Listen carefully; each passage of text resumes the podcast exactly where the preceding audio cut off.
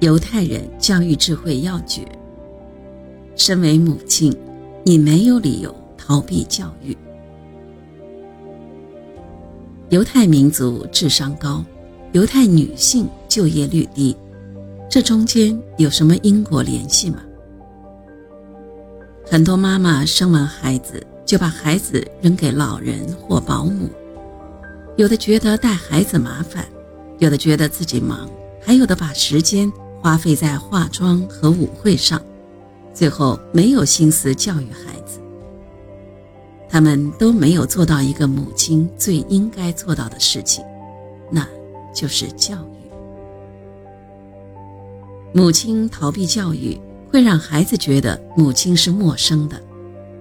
很多妈妈觉得孩子跟自己不亲，孩子情感世界不丰富，冷漠的像缺了一块。其实归根结底，都是因为在家庭教育中母亲教育的缺失。母亲逃避教育，还会让孩子错过了原本应该接受的品质、性格和能力方面的教育，而这些无疑对孩子的一生都有着极为重要的影响。犹太教育家曼德在家庭交流会上与一些孩子的母亲进行交谈，他对这些母亲说：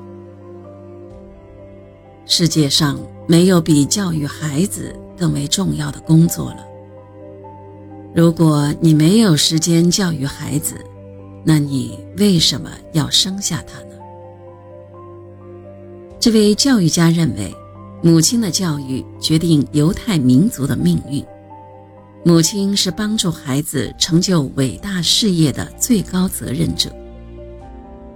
在犹太家庭，母亲对孩子教育一直颇受重视。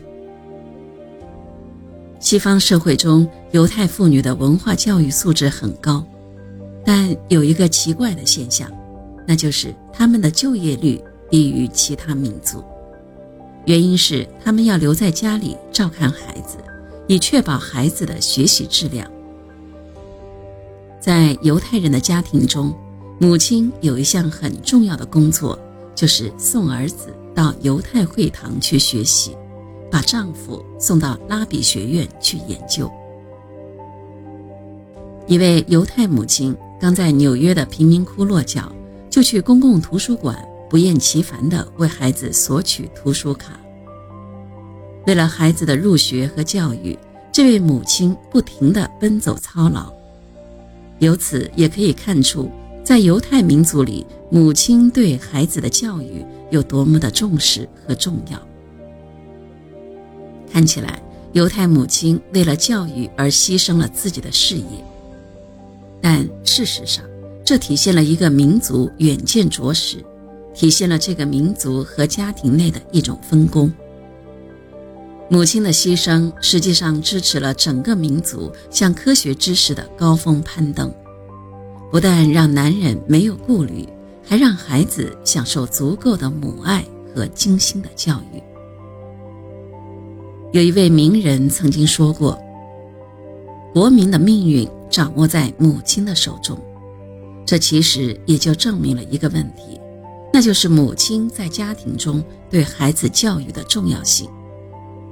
所以，希望诸位母亲能够真正的担负起自己的责任。教育需要母亲的积极参与，孩子需要母亲的爱和教育。所以，让孩子沐浴在母爱和教育中吧。像居里夫人一样，即使身处困境，还能培养出又一位诺贝尔奖得主，她的小女儿伊蕾娜。让孩子感受到母爱和教育吧，唯有母亲的爱能让她的精神世界健康明亮。每一位母亲都要注意，不要把孩子当作包袱，以此逃避教育。